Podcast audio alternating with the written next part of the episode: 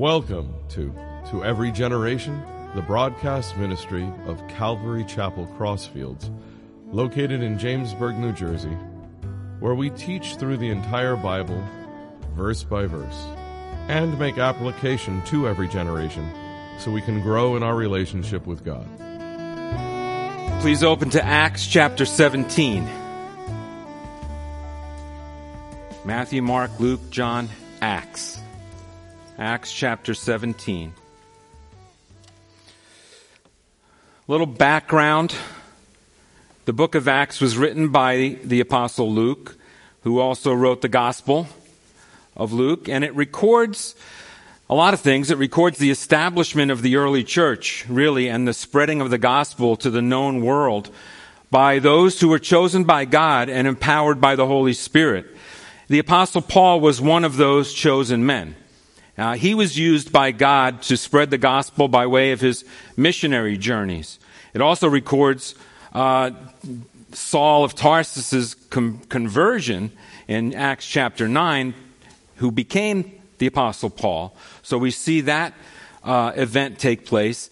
So he shared the gospel by way of these journeys, and he would share with the residents of the city or the region that he would go to. And sometimes he would stay for weeks and he would establish a local church there, and then he would move on to another place as directed and led by the Holy Spirit. The early verses in chapter 17 talk about his journeys through Thessalonica and Berea. And each time he came, it's recorded that he would find a local synagogue, a place to teach, and teach them about Jesus. And some would get saved because of his teaching uh, and others would not. Uh, remember, the synagogues had the, uh, the local Jewish congregation at the time, but remember, the first century Christians were mostly Jews who came out of Ju- Judaism and re- recognized Jesus Christ as the Messiah. So he would go into the synagogues and he would teach them about Jesus. And some might not have been convinced of the things that Paul was saying. And sometimes they would stir up violence against Paul and against his fellow workers in the ministry. And sometimes they would drive them out of the city. Um, this happened while they were in Berea. And fearing for Paul's life, the other believers there convinced Paul to move on, to leave. Um, so he made his way to Athens. Uh, the, his companions remained back at Berea for a while to continue the work that was started there. So we arrive here in the city of Athens. Athens was named for the goddess Athena, and the crown jewel of this city was the Parthenon. And the Parthenon was on this Acropolis, which was the site of many buildings and statues that were dedicated to the many gods that the Greeks worshiped at that time. It was built on a highly a high rocky outcrop above the main city of Athens. I don't know if there's an image there of the, of the Acropolis. Kind of shows you the buildings there. The first building up on top is the Parthenon. And then there's a temple of Nike, Athena Nike, which is uh, down in the right hand corner there. And there's other statues. You can see the statue of Athena in the center there. And you can't see the detail on this, but there are many other statues throughout this Acropolis. Athens, in its prime, which was the fourth and fifth century BC, was really the greatest city in the world. Um, maybe has never been equaled since then. The art, the literature, the architecture, the philosophies that existed in those years really was, has never been matched by any other place um, since then. It was home to the, some of the greatest minds who ever lived some of the most influential philosophers, poets, and statesmen in history. Uh, Socrates, Plato, and Aristotle taught in universities here in Athens.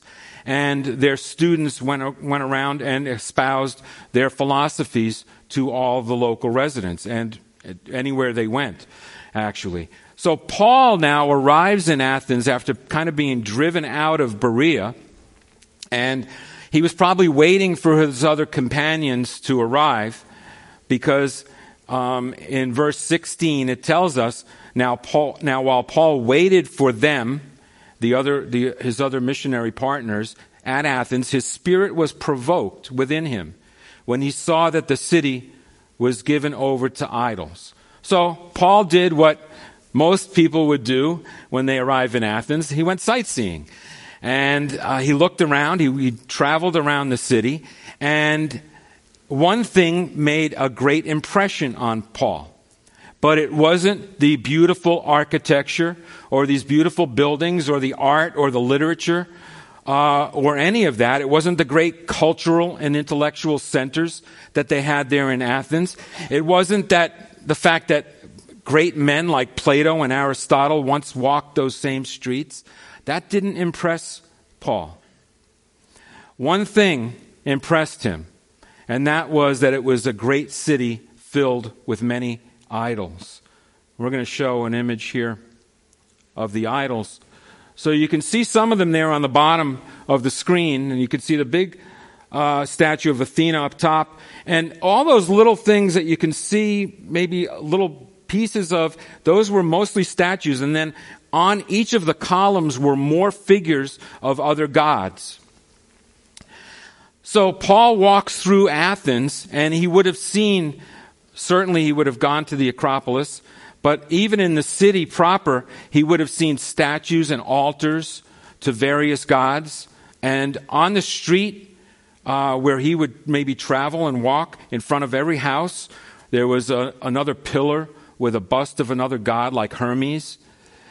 It's been estimated that at that time there were over 30,000 public statues in Athens and many more private ones in people's homes.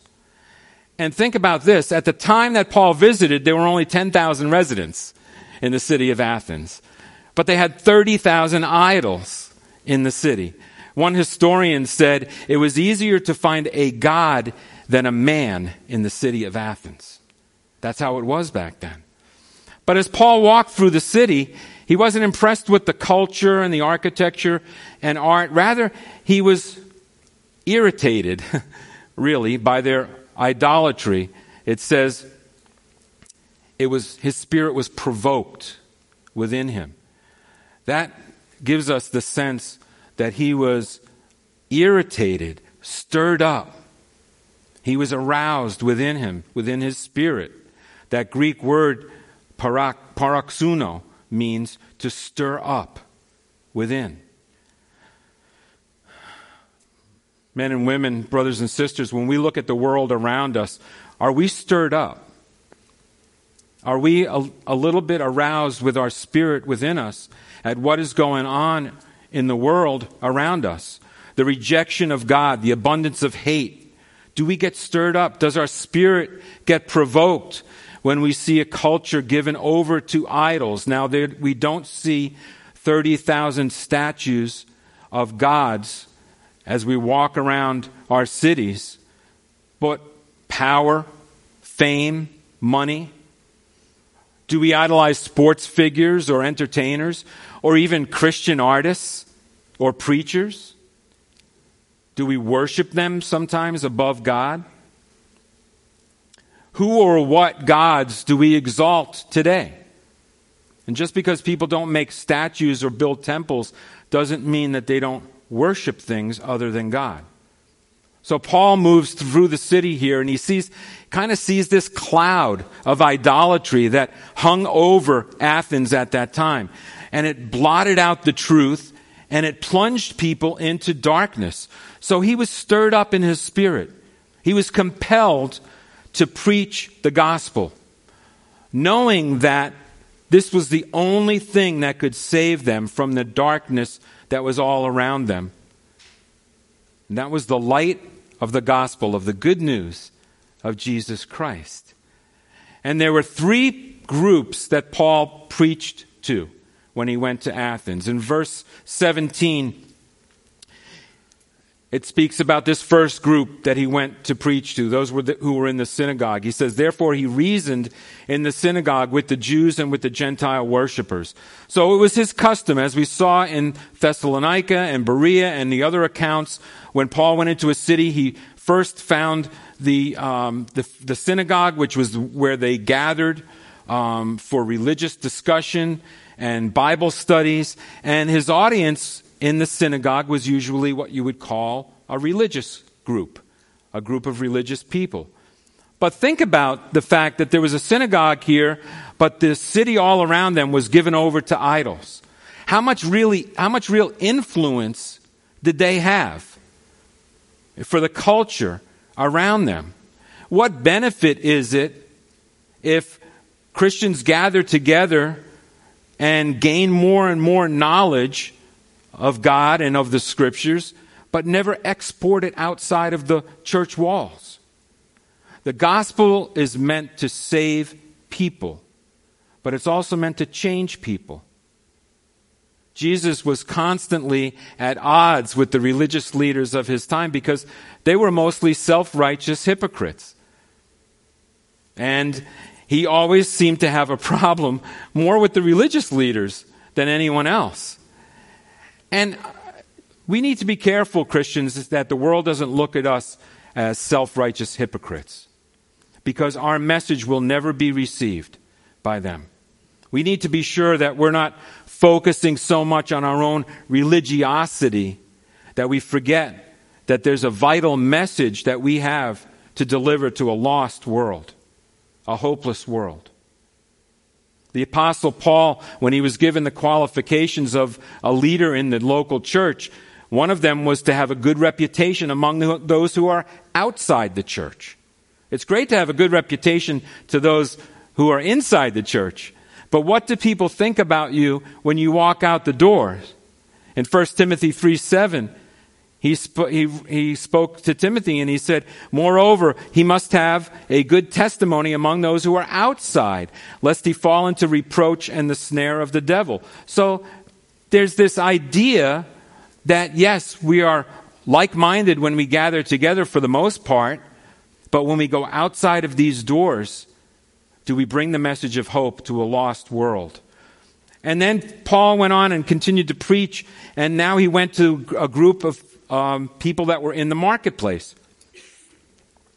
Verse 17 says, and in the marketplace daily with those who happen to be there. So this is a marketplace, um, not very, not really similar to what we would see in a strip mall or anything like that. This is this was kind of the gathering place uh, for everyone to conduct business, um, and they learned about the n- latest news of the day.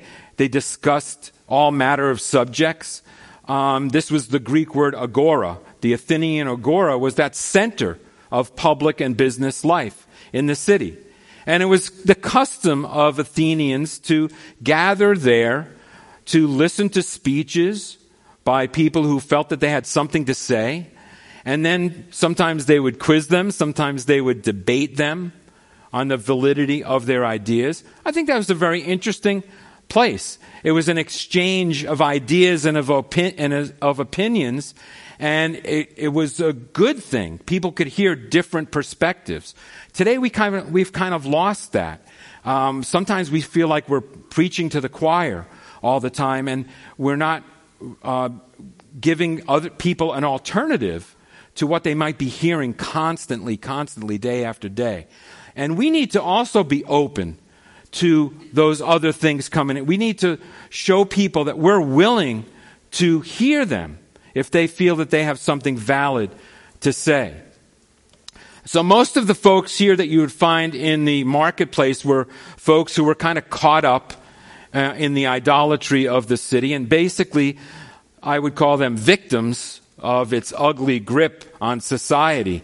And th- isn't that really the result always of a culture gone bad. Many people that didn't have the means or the education or the, the financial uh, backing, uh, they had no way of breaking free from the decadence that was all around them. Uh, of course, the elite did. They had opportunities. They had the education. They could go somewhere else, and they or they could cl- uh, cloister in their own uh, palaces and not have to be concerned about that. They could send someone to the marketplace to pick up all of their goods and never have to interact with society and its decadence. But these people didn't have that opportunity. Yet, Paul knew that many of those residents that were in the marketplace at the time would never actually find themselves in the synagogue. So he preached the word in the synagogue where he knew he would find religious people, quote unquote, religious people, who also needed to hear the truth of the gospel if they were caught up in their religiosity. But he knew that many people would never find themselves in a synagogue. So he would have to bring the message to where they were.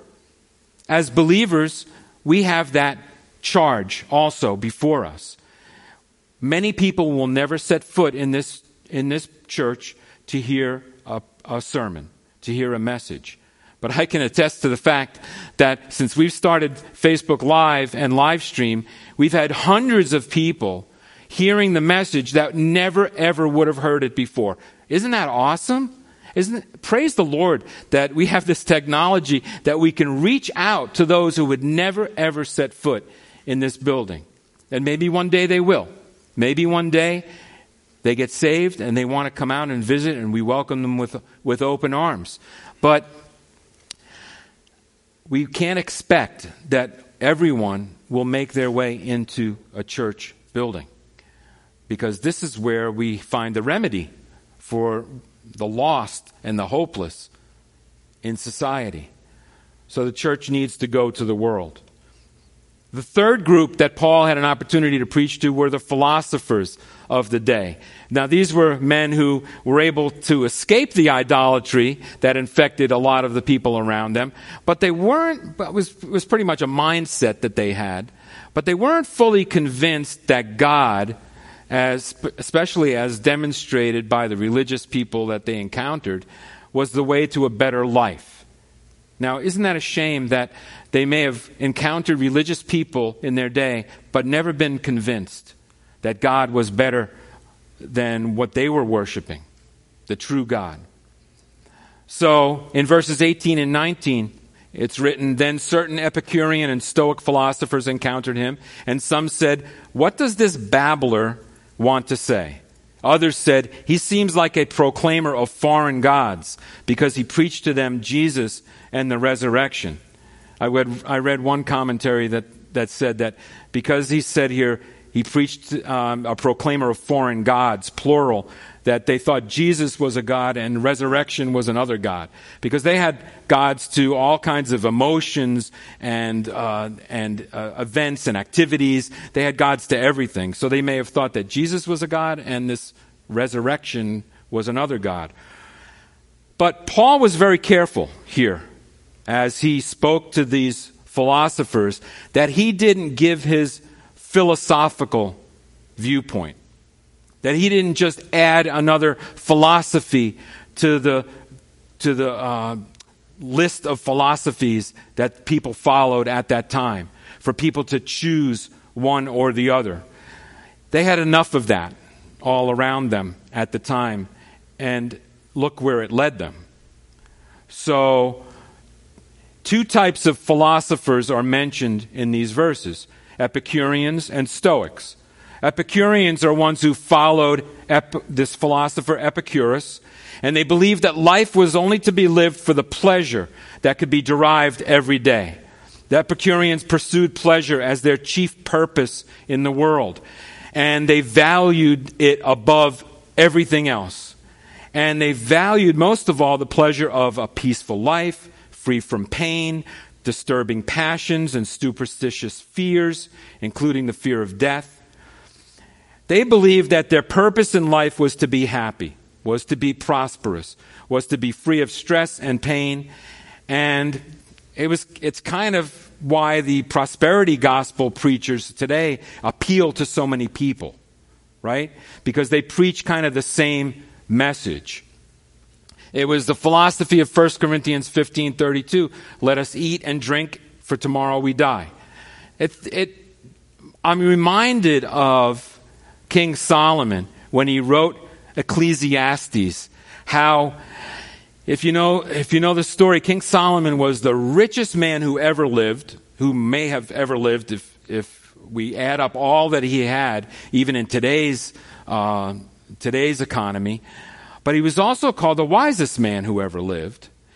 And he wrote um, many of the uh, Proverbs, and he wrote the book of Ecclesiastes. But when he wrote the book of Ecclesiastes, he was kind of in a he was kind of in a bad spot. He was he was still searching. He was still searching for things. And he experimented with a lot of things to try to find pleasure, to try to find fulfillment, to try to find a way of filling all of his needs and his wants. And I'm going to give you a picture of what Solomon did to try to fulfill himself. And it says in uh, chapter 2, beginning in verse 1, Solomon says, And I said in my heart, Come now, I will test you with mirth, therefore enjoy pleasure. But surely this also was vanity or empty. I said of laughter, madness, and of mirth, what does it accomplish? I searched in my heart how to gratify my flesh with wine, while guiding my heart with wisdom, and how to lay hold of folly, till I, which is foolishness, till I might see what was good for the sons of men to do under heaven all the days of their lives. I made my works great. I built myself houses and planted myself vineyards. I, I made myself gardens and orchards and planted all kinds of fruit trees in them. I made myself water pools from which to water the growing trees of the grove. I acquired male and female servants and had servants born in my house. Yes, I had greater possessions of herds and flocks than all who were in Jerusalem before me. I also gathered for myself silver and gold and special treasures of kings of the provinces. I acquired male and female singers. He had his own choir, his own entertainment, uh, the delights of, of the sons of men, and musical instruments, his own orchestra of all kinds. So I became great and excelled more than all who were before me in Jerusalem. And all my wisdom remained with me. Whatever my eyes desired, I did not keep it from them. I did not withhold my heart from any pleasure, for my heart rejoiced in all my labor, and this was my reward from all my labor. Then I looked at all the works that my hands had done, and on the labor in which I had told, toiled, and indeed all was vanity and grasping for the wind. There was no profit under the sun. Solomon tried everything. He tried everything to please himself, to make himself happy. And none of it worked. It was grasping for the wind. See, when I taught through Ecclesiastes, I said, Isn't it, aren't we fortunate that Solomon did the test? Solomon performed the experiment. So we don't have to strive for all of those things because we know in the end it's never going to bring us happiness. It's only going to leave us empty. The Epicurean had this mindset. And though he wasn't necessarily an atheist, he lived as if he believes that God didn't exist, either to bless or to curse. He's a person who chooses to ignore God's authority over his life. He saw God as an absentee landlord who's not really active in his creation. And this other group of philosophers, the Stoics, they were philosophers, uh, they were followers of Zeno. They were pantheists. They believed that everything was God, that he doesn't exist as a separate, separate entity, but is in the rocks and the trees and every material thing. They also believed in the certainty of knowledge, which could be obtained through the use of human reason. Their attitude toward life was Whatever will be, will be. Don't get over emotional, either about tragedy or happiness. Kind of apathy was the way to go for them. Um, you may recognize people today who have this philosophy. You know, they, they say, well, everything happens because of fate. Some call it the universe, the universe. Well, that's what the universe has just doled out to me. And whatever happens, happens and they have no emotions one way or the, or the other. There's a problem, though, with both of these and also all other man made philosophies. And when we went through what they meant, we could see some virtue to some of them, right? We could see some redeeming qualities to some of them. But what's, what's the one thing that they omit from their philosophy? That's God. That's God. God is the center of all wisdom. God is the one that we need to give glory to. God is the one who's going to bestow upon us blessings as He sees fit according to His perfect will for our lives. And instead of giving the honor to God, they were giving the honor to other men. You know, Proverbs 1 7 tells us the fear of the Lord is the beginning of knowledge, but fools despise wisdom and, and instruction. Every philosophy, whether ancient or modern, endeavors to lead a person to a fulfilled life. The motivation may be honorable, but the result can be disastrous because it usually drives a person away from God and not toward God. Both the groups dismissed Paul as a babbler, um, but other philosophers might have been interested in what Paul had to say. You know, I know when we speak, not everyone wants to necessarily hear what we have to say about Jesus. In any group, there may be some that are willing to hear and some that will just uh, dismiss you as a babbler. Um, but Paul said that, they said that Paul was proclaiming foreign gods. Foreign gods. Why would they think that? Well, because they had all these gods, and this was a new God, Jesus, who they'd never heard of before. And also that this, the message of the gospel might have been just too simple for them, for their highly educated minds to comprehend. Many people today believe that the complex questions in life, like the purpose of life or the salvation of mankind, requires complex answers. And Paul was an educated man but he was also able to bring a message that resonated with the people. 1 Corinthians 1, Paul speaks about this. He says in verse 21 through 24 For since in the wisdom of God the world through wisdom did not know God, it pleased God through the foolishness of the message preached to save those who believe. For Jews request a sign and Greeks seek after wisdom, but we preach Christ crucified. To the Jews a stumbling block and to the Greeks foolishness, but to, to those who are called, both Jews and Greeks, Christ, the power of God and the wisdom of God. So Jews sought after the power.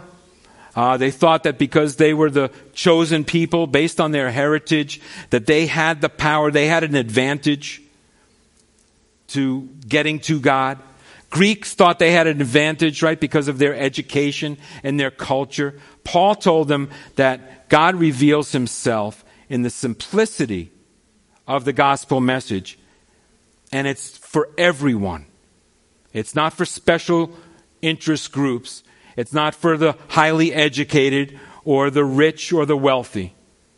This message of the gospel is for all. Amen. So, we ready to get into his, his preach, his preaching? So this is the view. If we look at the Mars Hill view, this is this is from um, ancient Google Maps. Did you didn't know they had Google Maps back then, right? So I said, let me give, uh, let me try to bring, let me try to bring this to today so people can understand the distance. So that's the person walking. Took him 26 minutes to walk from all of those three spots. So uh, he taught from Mars Hill, which is on the left in the red, with the red arrow, or Areopagus, Areopagus Hill. But you can actually see the Acropolis on the right, bottom, and you could see the, uh, um, the marketplace in Athens, which would be on the top left there. So he had this view, this awesome view. If you go online, you can see, and there's still monuments there. There's still Paul's, part of Paul's message in, inscribed there on Mars Hill. It's pretty neat. Um, it's not far from these two locations, and it was kind of where they met uh, in the marketplace, but it's also where they met for civil, criminal, and religious matters. Um, and at the time that Paul was there, it remained a really important meeting place um, where philosophy and religion and law and other things were discussed. So, those who were intrigued by Paul's message, not the religious leaders who thought they had it all together, and not these philosophers who thought that Paul was preaching some kind of babble, but some who were maybe interested or curious about what Paul had to say, said, "Why don't you come to uh, come with us, and we'll go here and we'll talk about it." So in verses 19 through 21, it says, "And they took him and brought him to the Areopagus, saying, "May we know what this, what this new doctrine is of which you speak?" For you are bringing some strange things to our ears. Therefore, we want to know what these things mean. For all the Athenians and the foreigners who were there spent their time in nothing else but either to tell or to hear of some new thing. So it's pretty interesting. So they were curious, right? They were interested in what Paul had to say. They were intrigued by hearing some of the things that he was talking about. But they really weren't interested in a relationship with, the, with God. They were kind of just, they were just curious. And their interest was piqued until the next new thing came along. And I can I relate that really to our culture today. We're in this fast food type of culture where, you know, something's really hot for uh, trending uh, right now, and next week you forget about it. People move on to the next best thing, right? Uh, whether it's politics or religion or a culture or society's uh, norms, whatever it is, we move on so quickly, don't we, from one thing to another? And so these people were kind of looking for that next next thing that was trending at the time. They viewed Paul's teaching as just the newest philosophy that was around. And so let's let's hear about it. And let's Maybe you will satisfy our itching ears, Paul, for something new that we've been missing. Paul warned young Timothy about this, and I think it's still, I know it's still happening today. In 2 Timothy 4, Paul, Paul tells Timothy, preach the word, be ready in season and out of season, convince, rebuke, exhort with all long, long suffering and teaching. For the time will come when they will not endure sound doctrine but according to all their desires, because they have itching ears, they will heap up for themselves teachers, and they will turn away their ears from the truth and be turned aside to fables. Now, this was a warning really to Christians um, that, that Paul was telling Timothy be true to the word, Timothy. Um, show them where their error is in what they're hearing, because they're very easily turned away to something else. And we can see that same thing happening today. Verses 22 and 23, back to Acts 17. It says, Then Paul stood in the midst of the Areopagus and said, Men of Athens, I perceive that in all things you are very religious. For as I was passing through and considering the objects of your worship, I even found an altar with this inscription, To the unknown God. Therefore, the one whom you worship without knowing, him I proclaim to you. Wow, what an open door. Imagine going into the center of Jamesburg and, and seeing this, this plaque to the unknown God. It would be like, I know that God. I know who it is. I want to proclaim him to you. It was like Paul saw this, this open door to, to reveal to them who they were missing. Many believe that Paul begins this ser- sermon kind of with a compliment to his listeners, saying, I perceive that in all things you are very religious. You know, and then he goes on to tell them all the objects of their worship, which would make people think that they were very religious people. Um, some think it was more of an insult to call them religious because of all the, uh, you know, the times that, that Jesus went up against the religious leaders. But he said, I perceive in all things you are very religious. It might have been a way to just kind of get common ground with them, gain their trust, so he could present the gospel. I think that's an interesting way. and I think that's a common way that we can use to, to bring people into the conversation. You know, it might have been a way for, for him to show them that for all their religiosity, they still missed the mark in a relationship with God Either way, I know that Paul gave this much thought because if he just came in and started to rebuke them for their idolatry, they probably would have rejected his message, right? So his desire here was to win them to Christ, not to humiliate them. So he used all these altars and statues to the false gods as a jumping off point, so to speak, to reveal the one true God. And he used this inscription to the unknown God to reveal that this was what they were searching for. And this is one of the most remarkable, I think, examples of evangelism that I've ever seen. Paul relates to the hearer in a way that they'll be open to what he's saying. This gives him an opportunity to reveal God to them. And we know that sometimes, even religious people, sometimes the religion can drive you further from God instead of closer to Him. So Paul goes on here in verses 24 and 25, and he starts to describe this God who they didn't know. Then he said, God who made the world and everything in it, since he is Lord of heaven and earth, does not dwell in temples made with hands nor is he worshiped with men's hands, as though he needed anything, since he gives to all life, breath, and all things. So Paul said, Look around. All these statues, all these temples, all these altars to all these gods, they cannot contain the fullness of the one true God. It's not possible. They had all this beauty around them and it could never contain the true God. King Solomon prepared to build a temple, but he knew that God could not be contained within the walls of a building. In 2 Chronicles 2 6, he says, But who is able to build him a temple, since heaven and, and the heaven of heavens cannot contain him? Who am I then that I should build him a temple, except to burn sacrifice before him? So we gather in this building because it's a convenient place. When the air conditioning works in the summer, it's nice and cool. When the heat works in the winter, it's nice and warm, has comfortable seats. We gather here not because God is here to meet us, but we gather here to fellowship and corporate worship and to teach one another and to challenge one another in the things of God. But nothing material or physical could contain God. And there's nothing material or physical that God needs from us. He wants our hearts. He wants our hearts. And even when we give Him our hearts, it's not for His benefit, it's for our benefit, isn't it?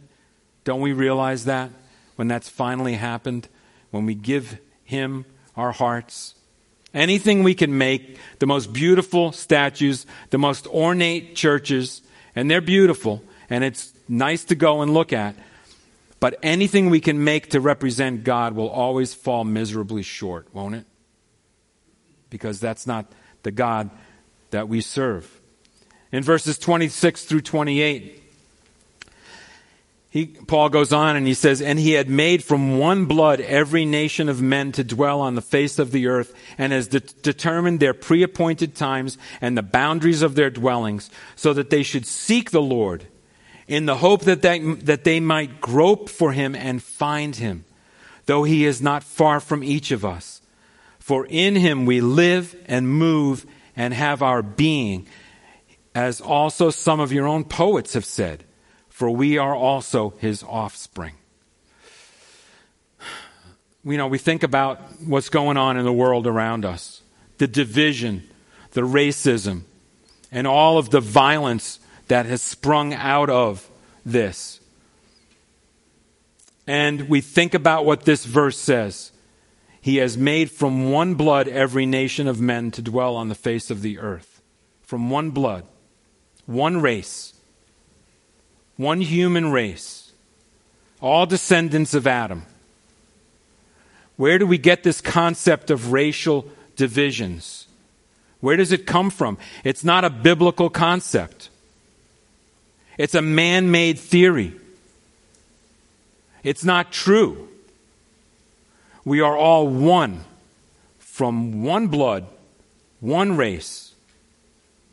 And it's an evil theory because it seeks to divide people. and it seeks to deny the nature of God and his desire for all men to live together as one. And you know, what's going on around us, isn't it an awesome opportunity that we have to say, this is not what God intended? This racial division that we see in our country, this is not how God intended it. How, what an opportunity we have to engage people in conversations about the culture, about current events. It's a natural open door, isn't it?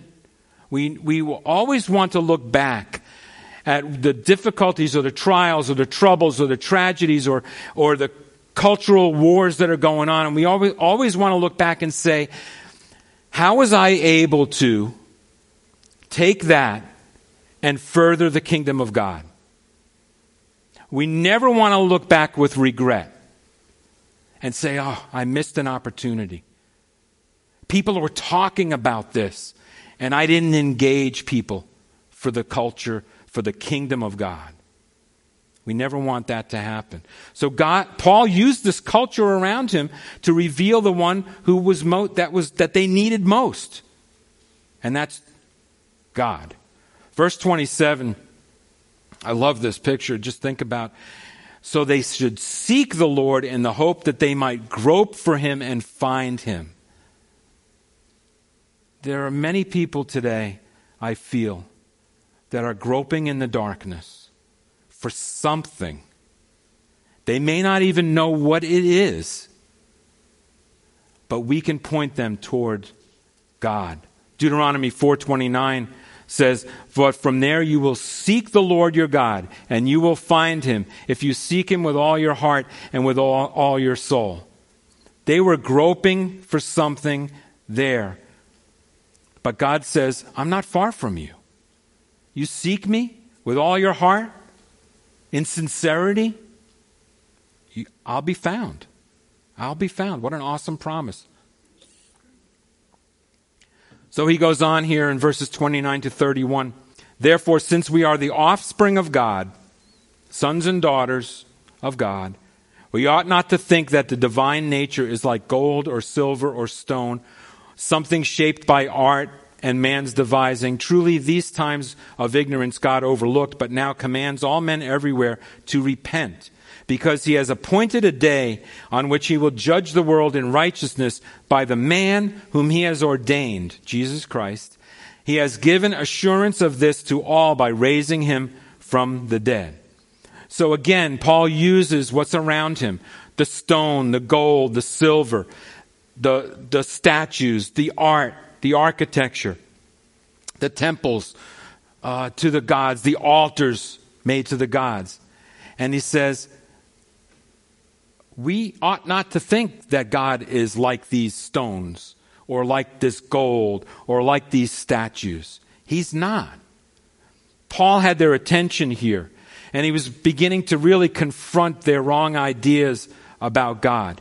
He looked around and he saw all these statues and he, and he says, the divine nature is the complete opposite of that. God is the complete opposite of the material world. When Jesus spoke in that beautiful story to the woman at the well in John chapter 4, he said, God is spirit, and those who worship him must worship in spirit and in truth. And that's why one of the commandments tells us not to make idols or images or statues and bow down to them. Right? But Paul now begins to kind of turn it a little bit. He's revealing this God to them. He's telling them who you're searching for, who you're groping for. I know who it is. The unknown God. I can reveal him to you. But he now wants, now he wants to show them that they need to do something. That they need to respond in some way because there will be a judgment coming for every single man, woman, and child. And Paul is trying to warn them of that judgment. This is really the first time in this whole sermon that he refers to specifically to Jesus and his resurrection. But it was always the focus of his preaching. To Paul, it, it's always the focus. In 1 Corinthians 2 1 and 2, he says, and I, and, bre- and I, brethren, when I came to you, did not come with excellence of speech or wisdom, declaring to you the testimony of God. For I determined not to know anything among you except Jesus Christ and Him crucified. The simple message of the gospel. Paul used all of these things to bring them to this one point, which was his focus all along.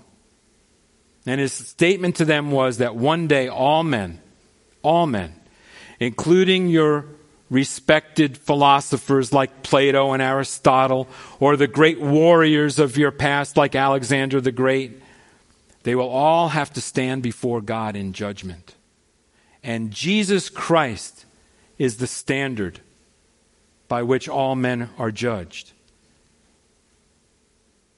Some of them might have thought that their position in society or their education or their worldly experience or their financial status would, would count toward their judgment when they went before the Lord, but none of it would. And as we kind of pull this all together today, Paul gets to this point where this sermon prompts a response. It demands a response. And there were three different responses or three different reactions to Paul's message. Verses 32 through 34. It tells us, And when they heard of the resurrection of the dead, some mocked, while others said, We will hear you again on this matter. So Paul departed from among them. However, some men joined him and believed. Among them, Dionysius the Areopagite, a woman named Damaris, and others with them.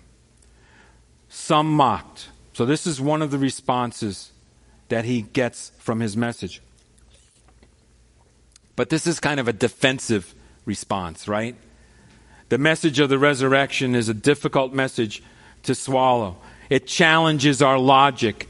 It requires us to put faith in something that we can't completely understand. But Paul wrote in 1 Corinthians 15 that if we do not believe in the resurrection, then we are to be pitied. We are foolish as Christians. Because there was always this controversy on the resurrection. In verses 16 through 19 of 1 Corinthians 15, Paul writes, For if the dead do not rise, then Christ is not risen.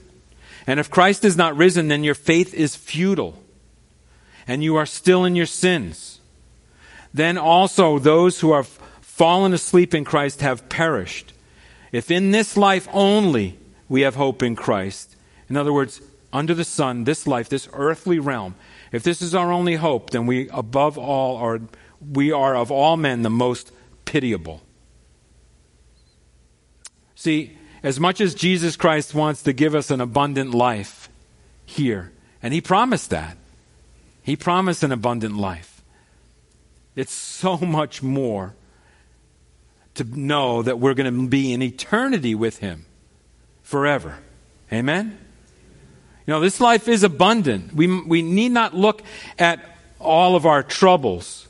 We should focus sometimes more on our blessings that are many. And God promises to give us that abundant life.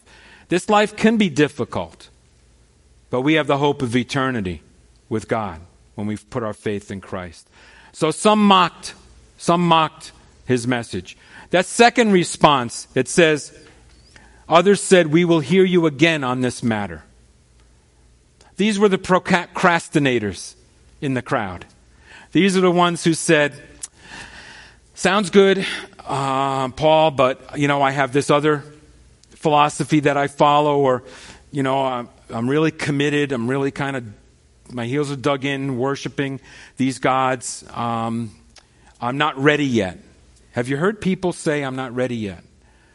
When you, when you bring the gospel message to them, when you say, oh man, what an opportunity, God, you put before me, and you're clear, and you bring, things come back to your mind, and you feel like there's no way that this person's going to walk away without receiving the Lord, and they say, I'm, I'm just not ready. That's okay. That's okay. Because these, some of this crowd said, we'll hear you again on this matter. That's good. That's good. They didn't completely shut it down, right? Many who hear this message today will put off making a decision for Christ because I'm going to give an opportunity when we're done to make a decision for Jesus. Maybe you need more information.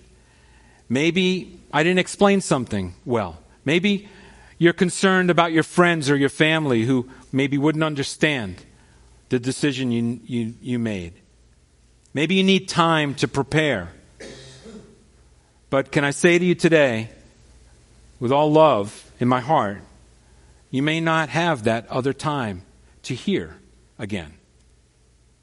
Those people that went away and said, We'll hear you again, Paul, on this matter, we don't know if they ever came back, right? We don't know. We, we pretty much know Paul never made it back to Athens. So, were they able to hear again? We don't know. Those in Athens assumed that they would have another opportunity, right? Those who are listening here in Jamesburg or in Monroe or wherever you're at watching the message, can you be sure that you'll have another opportunity to hear again? That those questions will, will be answered to your satisfaction? That, that maybe the little bit of doubt that you have in your mind will be satisfied? Can you be sure of that? Paul writes in 2 Corinthians 6 2, for he says, In an acceptable time I have heard you. In the day of salvation I, can, I have helped you. Behold, now is the acceptable time. Behold, now is the day of salvation. Let's pray. You've been listening to To Every Generation from Calvary Chapel Crossfields. We're located at 15 Half Acre Road in Jamesburg, New Jersey. We meet for Bible study Wednesdays at 7:30 p.m. and Sunday service begins at 10:30 a.m. On Sundays we have children's church for all ages in addition to infant and nursery care.